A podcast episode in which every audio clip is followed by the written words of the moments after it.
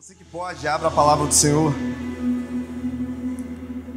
no livro de João, no seu capítulo 6.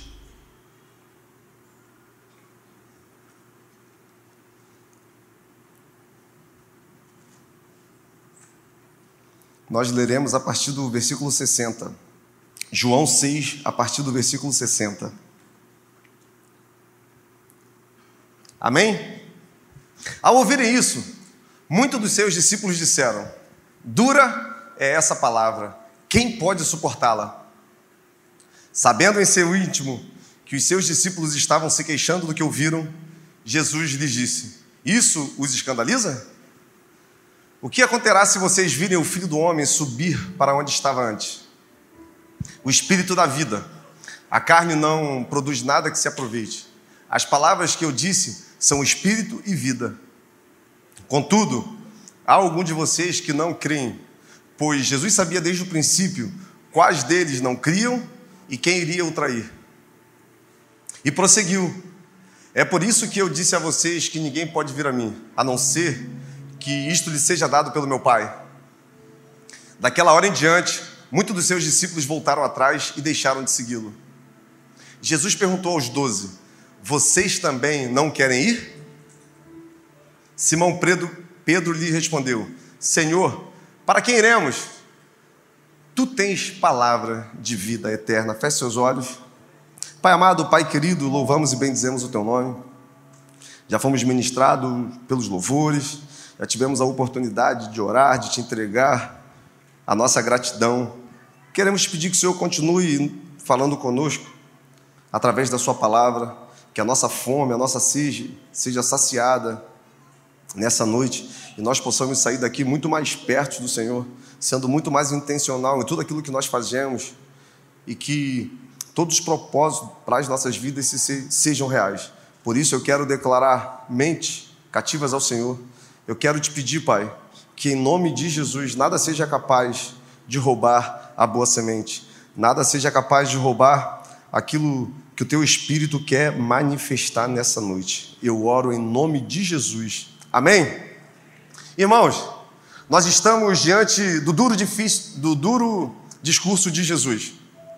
Uma passagem que todos nós conhecemos, mas quando nós lemos o capítulo 6 do livro de João, nós podemos até nos questionar o que de tão difícil aceitação tinha nesse discurso. Afinal, o que Jesus está dizendo são verdades absolutas sobre quem ele é em alguns momentos da nossa vida, Ele nos dá a oportunidade de nós termos acesso a quem Ele é. Existe o desejo no coração de Deus de se revelar para nós, não somente com aquilo que Ele pode fazer, mas também revelar para nós quem Ele é.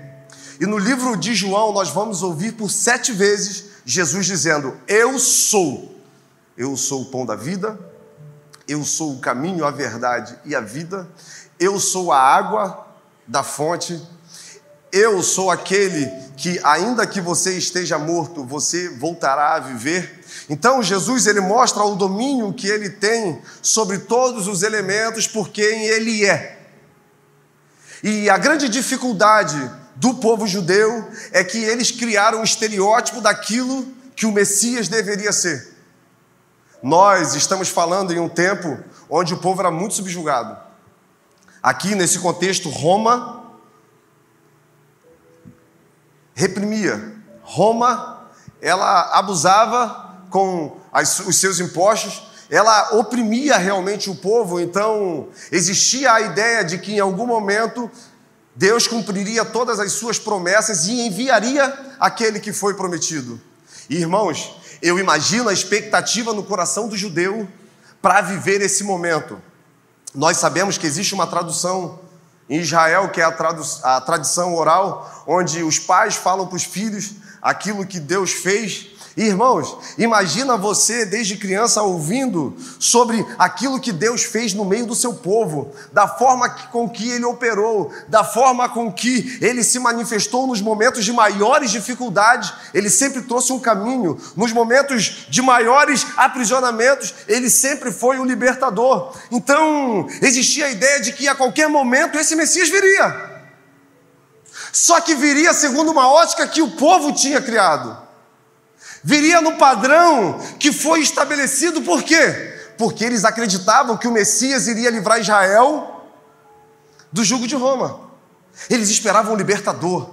Isso fica muito claro quando a gente vê os dois discípulos que vão no caminho de Emaús debandando, quando eles estão conversando com o próprio Cristo e diz: "Olha, nós acreditávamos que ele seria um reformador político. Nós acreditávamos que ele seria aquele que nos libertaria, mas diferente do que aquele povo imaginava, Jesus veio de uma forma totalmente oposta. Ele veio como um bebê nascido em uma manjedoura. Ele veio como um menino que cresceu brincando na carpintaria do seu pai.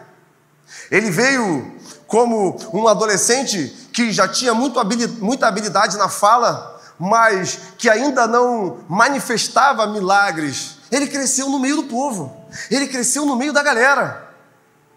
Então, naturalmente, a expectativa que existia sobre o Messias em nenhum momento poderia ter sido canalizada em Jesus. Irmãos, e quantas vezes nós nos frustramos porque nós canalizamos em Jesus alguma coisa que ele não é. Nós esperamos que ele faça coisas que ele não prometeu que faria. Só que nós nos relacionamos tanto com aquilo que ele pode fazer que nós esquecemos quem ele pode ser para nós. E esse duro discurso, ele está sendo falado para esse povo justamente por causa disso. No livro de João, nós vamos ver sete grandes milagres também. Então é um momento que Jesus está realizando muitas coisas.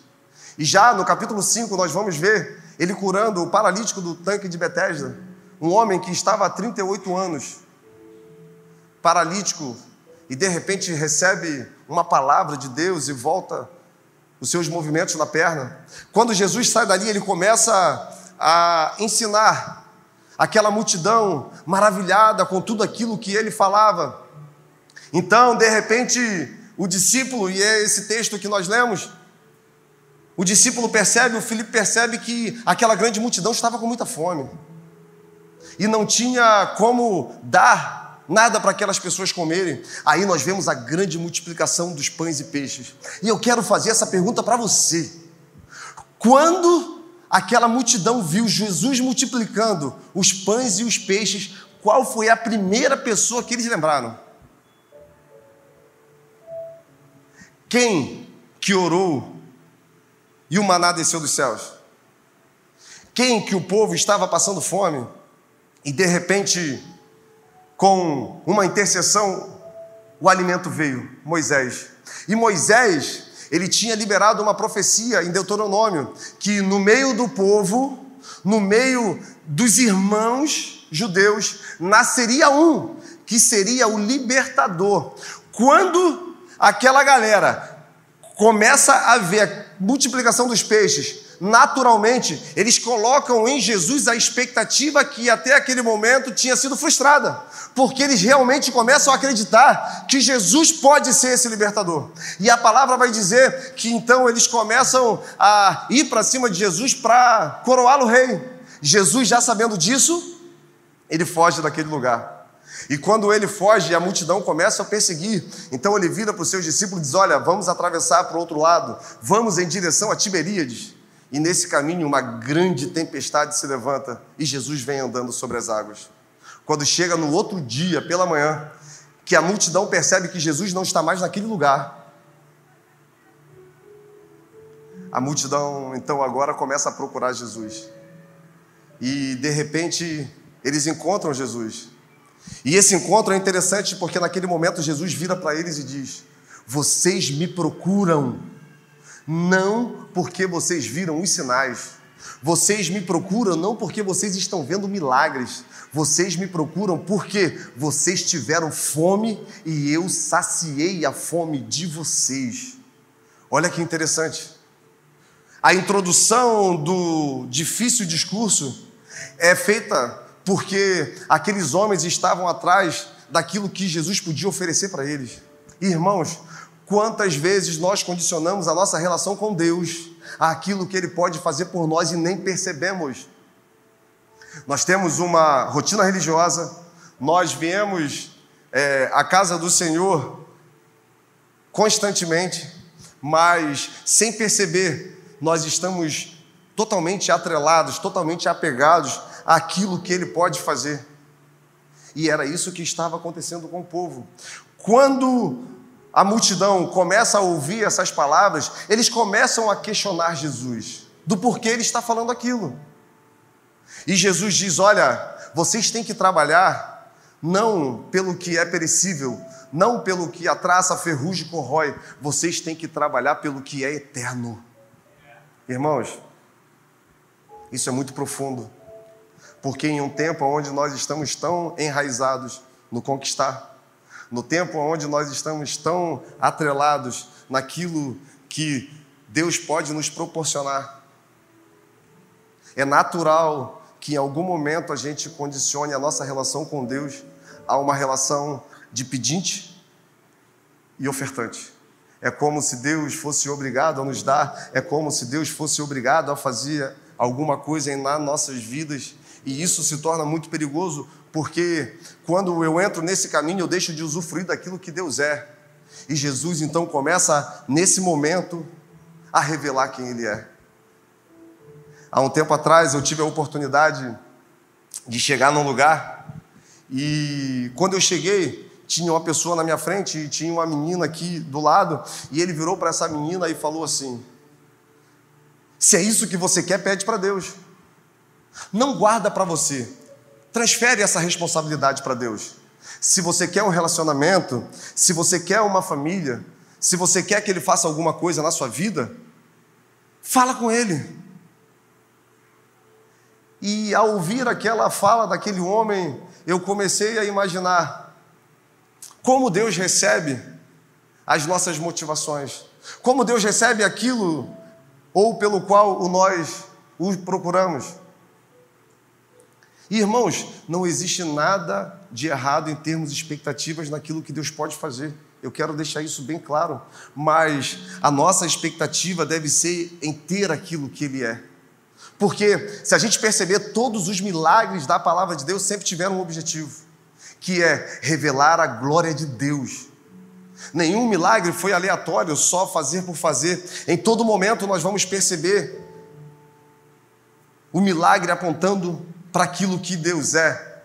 A gente vai ver Jairo sendo ressuscitado, e quando Jesus recebe a carta da sua irmã, ele diz: não é para a morte, mas é para que o nome do Senhor Jesus seja glorificado. Os milagres de Deus se tornam reais na nossa vida quando a gente entende que Ele só serve para nos aproximar daquilo que Deus é.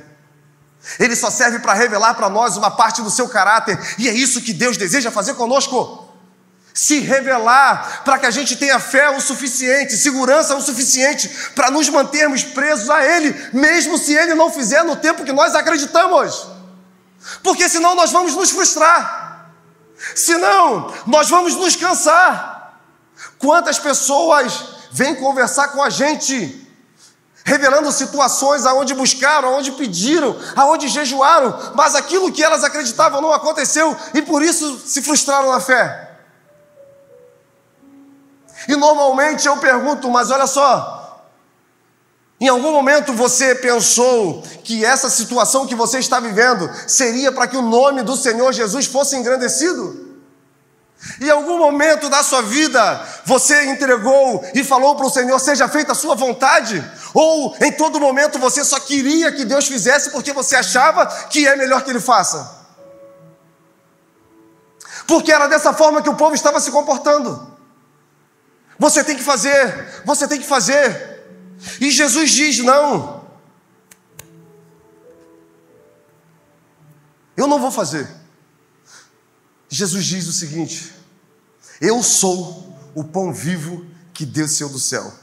Aquele que provar de mim, aquele que me experimentar, não vai ter apenas a fome saciada momentaneamente, vai ter a fome saciada eternamente. O pai de vocês provaram o maná do deserto e novamente tiveram fome.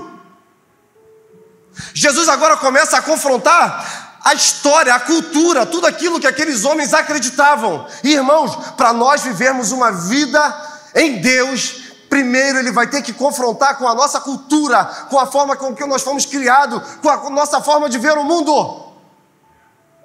Para nossa fé ser alicerçada no Senhor, primeiro ele vai ter que criar as nossas bases, ele vai ter que quebrar as nossas zonas de segurança, para que a gente possa realmente confiar, para que a gente possa realmente ter acesso a tudo aquilo que ele é.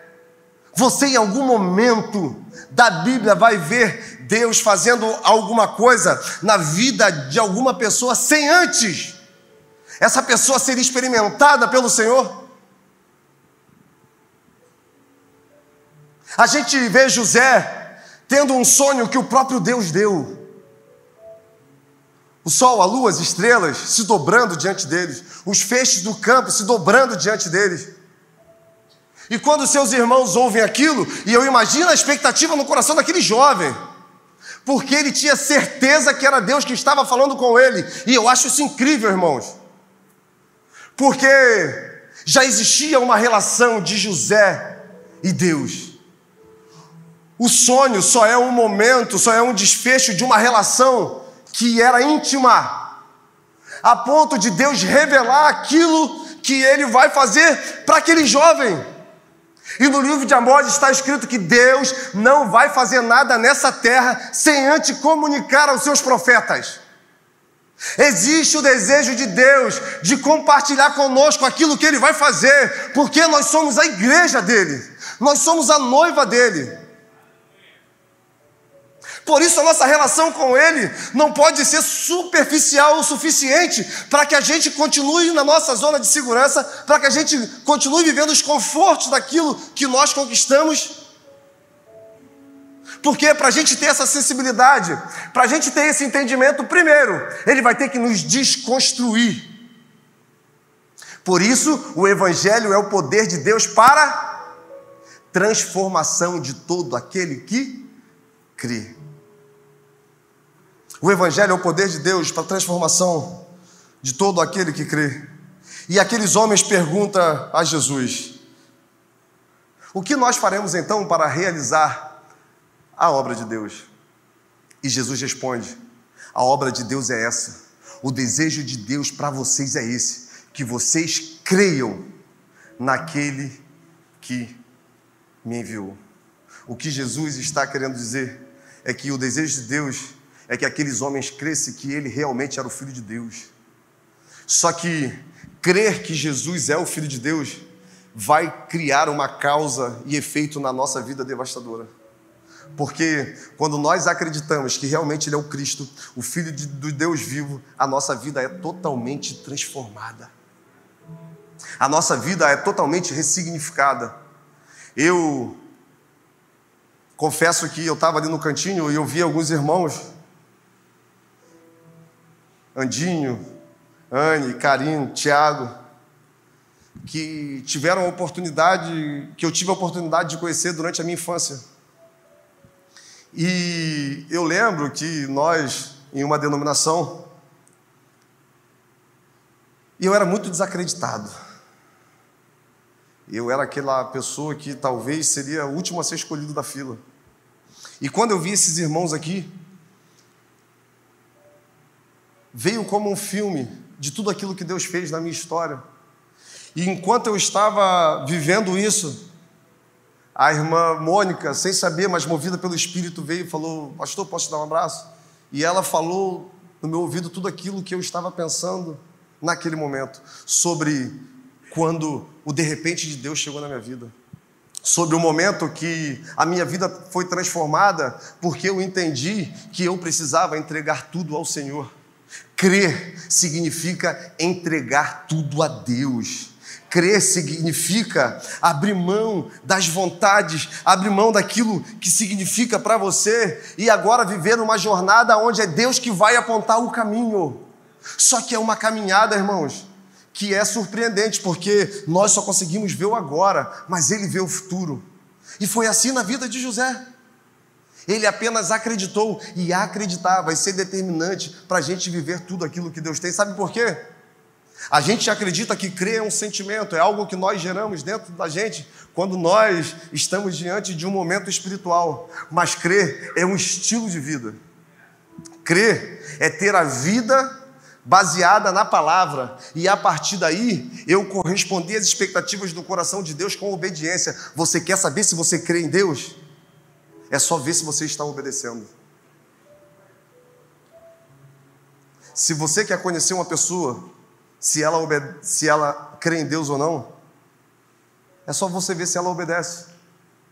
Aquele que tem os meus mandamentos e obedece é esse que me, segundo Jesus Cristo, não sou eu que estou falando. Aquele que tem os meus mandamentos e obedece é esse que me ama.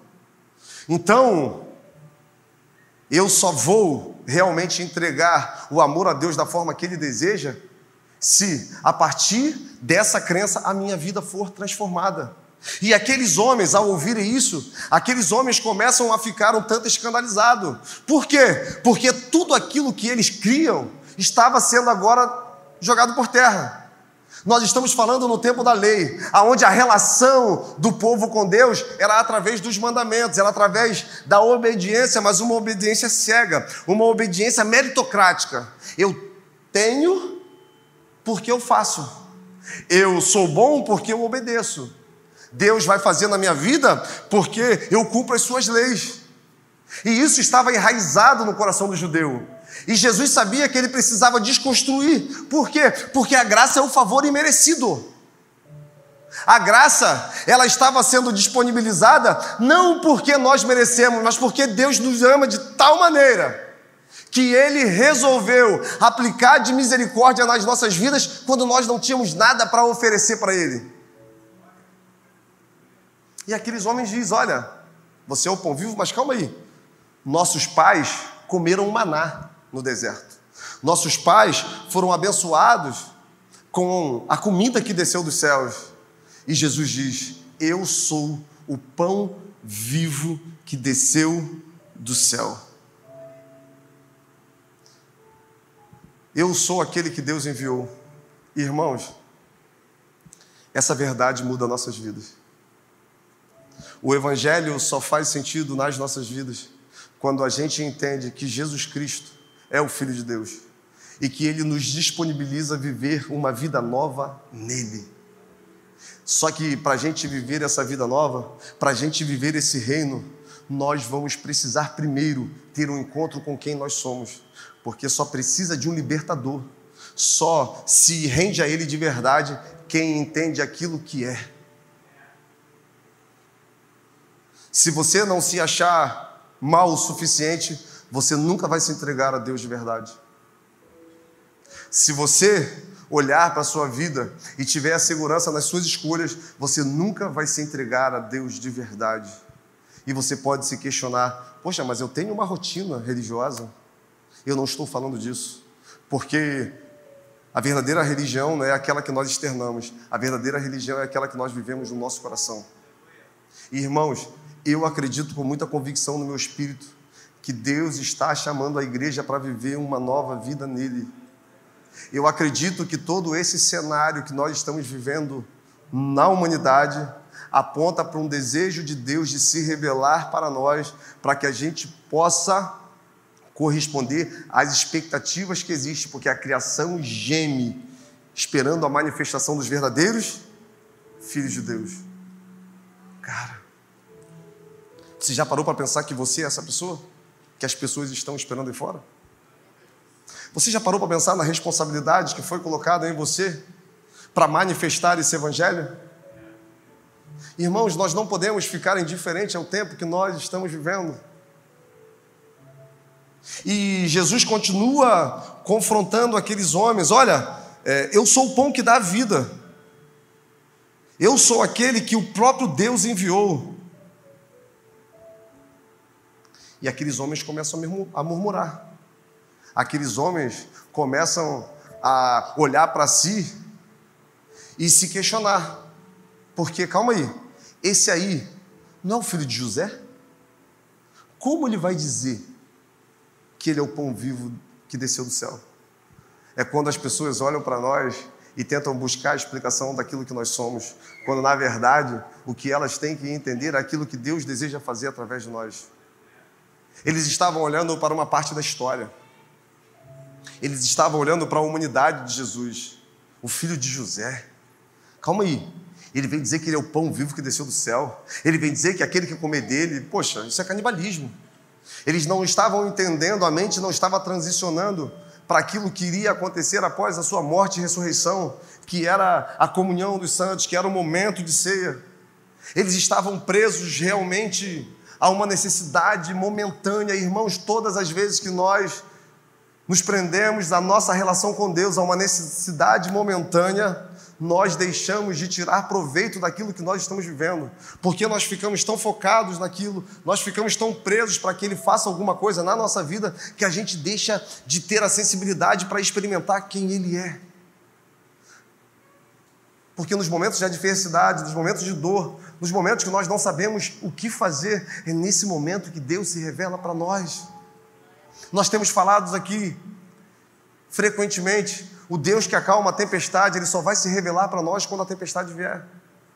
O Deus que cura as enfermidades, ele só vai se manifestar para a gente quando a enfermidade vier. O Deus que é o Deus de provisão, só há de se manifestar quando a gente já não tiver mais o que fazer. Os momentos mais difíceis da nossa vida nos tornam mais sensíveis para Deus se manifestar para nós. Só que nós não estamos percebendo. A nossa procura por aquilo que Deus pode fazer é tão grande que a gente deixa de usufruir aquilo que Ele quer fazer em nós durante esse processo. E isso é muito perigoso, irmãos, porque nós vamos ficando cada vez mais insensíveis àquilo que Deus quer fazer. Nós cada vez mais nos apegamos ao que Ele pode fazer e se torna muito perigoso, porque é um caminho onde fatalmente em algum momento eu vou me frustrar. Nós tivemos a oportunidade de trazer a palavra quinta-feira e eu falei lá em João 11 sobre Marta e Maria. Se o Senhor estivesse aqui, quantas vezes nós pensamos isso? Se o Senhor estivesse aqui, isso que está acontecendo não teria acontecido. Mas na verdade, muitas vezes ele não estava porque nós não convidamos para estar. A gente está preocupado é que ele mude o efeito das nossas escolhas, a gente não está preocupado que ele mude quem nós somos. Só que existe a necessidade nesse tempo de nós realmente convergirmos o nosso coração ao Senhor, de nós voltarmos a Ele de todo o nosso coração, para que Ele possa novamente nos revelar quem Ele é. Porque quando a gente recebe a revelação de quem é Cristo, a nossa vida realmente é transformada. Você, como eu, que já tem algum tempo de evangelho, fatalmente você já ouviu diversas mensagens que você saiu do lugar muito motivado, que você saiu do lugar acreditando que Deus realmente ia fazer na sua vida. Só que o tempo foi passando, as estações foram mudando e nada aconteceu. Jesus não quer te motivar, ele quer te transformar. Jesus quer mudar a sua vida. Ele não quer mudar o momento que você está vivendo. Aqueles homens então ficam muito desconfortáveis com tudo aquilo que Jesus fala. E, para nossa surpresa, muitos discípulos resolveram ir embora. Sabe por quê?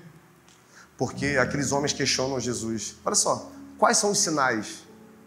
Jesus já não tinha curado? Jesus já não tinha transformado? Jesus já não tinha multiplicado pães e peixes? E mesmo assim eles continuavam procurando aquilo que Jesus podia fazer.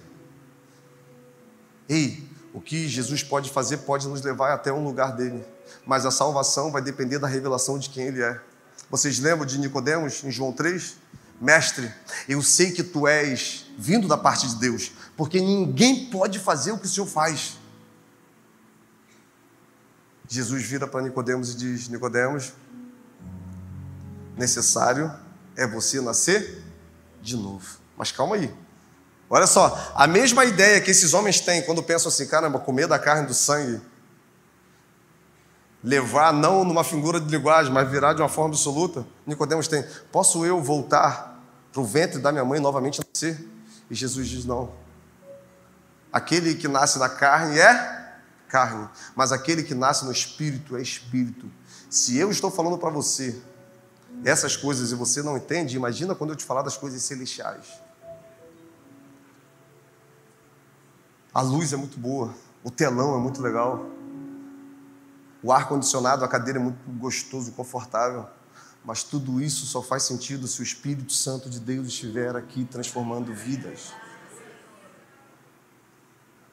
O Cristo que nós pregamos, ele quer transformar a sua história hoje e eternamente para que você possa ter uma nova vida nele. O reino de Deus não é um lugar físico, o reino de Deus é um lugar espiritual. E só pessoas espirituais conseguem adentrar esse reino.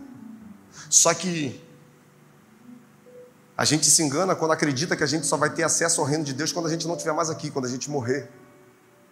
Mas a partir do momento que nós morremos para nossa vontade, a partir do momento que nós morremos para esse mundo, naturalmente nós já começamos a viver o reino de Deus, porque a eternidade das nossas vidas já começou.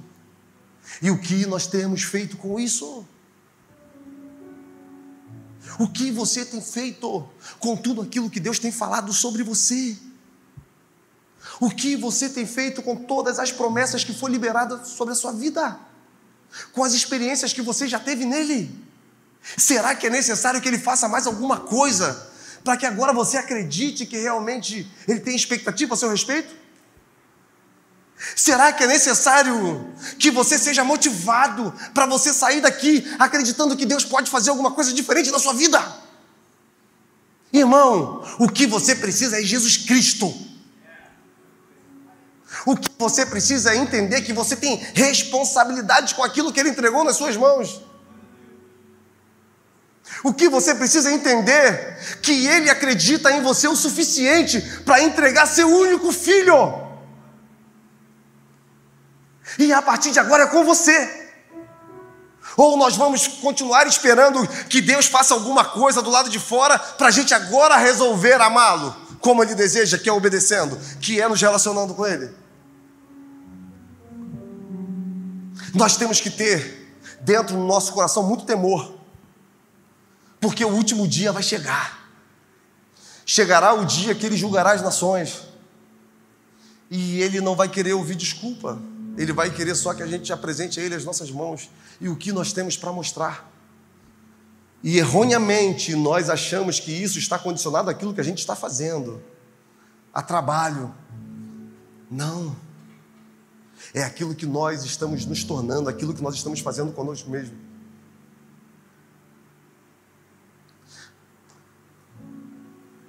A salvação é pela graça, mas não foi de graça. Eu acredito com muita convicção no meu espírito que nós, como igreja no Brasil, precisamos de um concerto com o Senhor. nós precisamos voltar para o primeiro amor, para aquele lugar onde aquilo que ele fazia não importa. O que importa é quem ele é. O que importa é que eu me sinto tão constrangido com o que ele fez comigo que eu entrego a minha vida de uma forma total a ele, não só parte. Não é parte do meu tempo. Não é momentos. É uma vida dedicada a ele. E irmãos, eu quero que você receba essa mensagem com muito carinho. Eu quero que você receba essa mensagem com muito amor, sabe por quê? Porque eu fui muito confrontado por ela. Eu fui muito confrontado quando eu queria de alguma forma trazer uma mensagem que estava no meu coração e o Espírito canalizava nisso aqui e ficava batendo na minha cabeça. Existe uma vida eterna esperando a gente. E a gente tem vivido como se essa vida não fosse acabar. A gente está projetando a nossa vida só para esse tempo. E Paulo vai dizer: se nós esperamos aquilo que Cristo tem para fazer apenas nessa vida, nós somos pior do que os incrédulos. O que ele está querendo dizer? Se a nossa expectativa está em conquistar, em Deus fazer só de forma terrena, nós somos piores que os incrédulos. Quando na verdade, quando a gente trilha o caminho de paz, de justiça, de alegria, naturalmente as coisas começam a acontecer nas nossas vidas. Porque quando a gente busca o reino de Deus, a sua justiça, todas as coisas são. Você percebe isso? Só que a gente quer primeiro que as coisas sejam acrescentadas para depois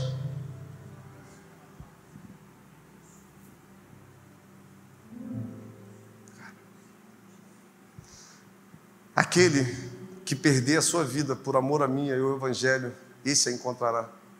Aquele que quiser viver a sua vida, esse vai perdê-la. Palavras duras, mas do próprio Jesus.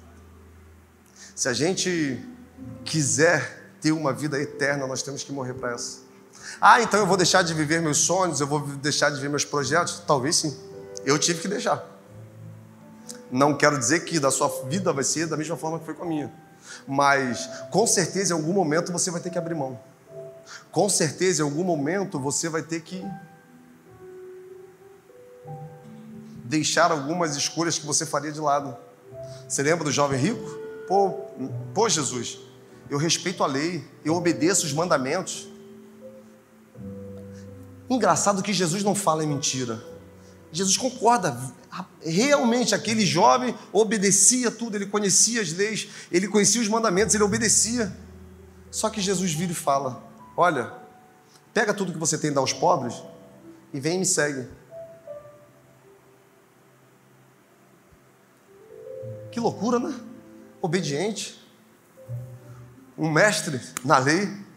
Só que para Jesus isso não importa se o nosso coração não estiver nele porque não é pelo aquilo que nós fazemos, não é aquilo que nós falamos. Corre um sério risco de nós adorarmos com os nossos lábios e não adorar com o nosso coração. A noiva que se prepara para o noivo é aquela que veste a roupa da santidade. Sem santidade é impossível agradar a Deus. Santidade é separação. Santidade é uma obediência absoluta mesmo que para isso a gente precise sofrer algumas coisas. Eu tenho sido muito confrontado, irmãos, porque quando eu vejo o que alguns homens e mulheres ao redor do mundo estão dispostos a fazer por amor a Jesus, e eu olho a minha vida, eu me sinto indigno dele. Eu me sinto indigno, cara. E muitas vezes eu, eu penso, Senhor, caramba, Mesmo assim, o Senhor continua contando comigo? Mesmo assim, o Senhor continua tendo expectativas ao meu respeito? Esse é o nosso Deus, que ama, que corrige, que exorta, que consola, que motiva, mas que não quer perder os nossos corações. Jesus te ama, ao ponto de morrer por você e continuar te amando a ponto de saber que você escolheria esses caminhos que você está fazendo hoje. E mesmo assim ele continua te amando. A ponto de te dar uma segunda chance, terceira, quarta, quinta, sexta, sétima. Só que você precisa entender isso. Se você abrir o seu coração e deixar ele acessar, se você reconhecer quem você é, o reino de Deus entra na sua vida. João Batista vai dizer: arrependei-vos, porque é chegado o reino de Deus. O arrependimento antecede o reino de Deus na nossa vida. Eu queria te convidar a ficar de pé. Eu sei que talvez seja uma mensagem dura, que é difícil de aceitar, mas essa mensagem expõe quem nós somos. Para que a gente consiga acessar a santidade de Deus, nós temos que reconhecer o quanto nós somos maus. E você que olha para você nessa noite e reconhece que precisa de um Salvador, você que sabe que a sua relação com Deus não está da forma com qual deveria, eu queria te convidar a colocar a mão no seu coração e a você fazer essa oração sincera com Ele. É uma noite de alinhamento, é uma noite de reposicionamento, é uma noite de perdão. Então, essa oração é só você que pode fazer. Talvez nessa noite você não precise rasgar as suas vestes, o que você precisa é rasgar o seu coração. A nossa irmã vai estar louvando e você vai fazer essa oração com Deus. A oração mais sincera que existe é quando um pecador se arrepende. É quando nós reconhecemos que nós não tratamos a graça da forma da qual deveria. Então, enquanto a Angélica louva, eu queria que você fosse sincero com o Senhor. Aqui estamos, Pai, com as mãos no coração, sendo sinceros com o Senhor e reconhecendo aquilo que nós nos tornamos. Ah, Pai, que nessa noite o Senhor venha ressignificar histórias. Que nessa noite, Pai, a sinceridade desse homem, dessa mulher seja levado, imputado por justiça, e que o Senhor venha derramar uma graça nova que o Senhor venha derramar força para vencer os pecados que têm sido ocultos. Pai, muitas vezes nós não percebemos o quão nós estamos distante do Senhor. E em momentos assim, momentos como esse, nessa noite, o Senhor nos mostra quem verdadeiramente nós somos. Foi dessa forma que o Senhor fez comigo, foi dessa forma que o Senhor fez com o rei Davi, quando mostrou para ele que aquilo que ele fez com Urias tinha tornado ele duro ao Senhor, tinha tornado ele distante de ti, Pai. Mas a partir do momento que houve reconhecimento, a partir do momento que houve o quebrantamento, a partir do momento que ele disse que o Senhor devolva a alegria da salvação, tudo se fez novo na vida do rei. E é isso que eu quero te pedir, Pai. Algumas pessoas nessa noite perderam a alegria da salvação perderam a satisfação de estar na Sua presença, perderam o desejo de ter uma relação de qualidade com o Senhor, de ter momentos íntimos com o Senhor, Pai. Ah, Deus, a iniquidade, a incredulidade tem nos levado a um lugar onde nós estamos totalmente indiferentes. Por isso, todas as vezes que nós temos acesso a algo que nos motiva, a gente sai muito feliz e novamente nós voltamos a ser o que nós éramos antes. Mas se nessa noite o Senhor trocar as nossas vestes, nós cremos que seremos limpos eternamente. Se nessa noite o Senhor quebrar os nossos corações, tirar o coração de pedra e colocar um coração de carne, eu acredito, Pai, que nós seremos novamente sensíveis ao Senhor. Se nessa noite, Pai, a incredulidade, a iniquidade cair sair das nossas vidas, eu acredito que nós teremos uma vida nova no Senhor. Ah, por isso eu quero te pedir, Pai, que o Senhor venha ajudar homens e mulheres a vencer os vícios, Pai. Por isso eu quero te pedir, Pai, que em nome de Jesus, o Senhor levante um povo santo, um povo comprometido com a tua palavra e tudo aquilo que aprisionava. Ah, Deus, nós queremos em nome de Jesus destituir a pornografia. Nós queremos em nome de Jesus destituir a mentira. Nós queremos em nome de Jesus destituir, Pai, a inveja, a ganância. Ah, Pai, nós queremos realmente reconhecer quem nós somos para que o Senhor possa fazer de novo através de nós. Nós queremos sair dessa noite livres, Pai, livres de nós mesmos, cheios do Teu Espírito Santo, para que o mundo veja o reflexo daquele que nos enviou, para que novamente a gente sinta o prazer de estar na Sua presença, para que novamente a gente sinta o desejo de nos relacionar com o Senhor e a nossa vida seja transformada para sempre. Nós declaramos que nessa noite tudo aquilo que nos impedia de trilhar os caminhos do Senhor é lançado por terra.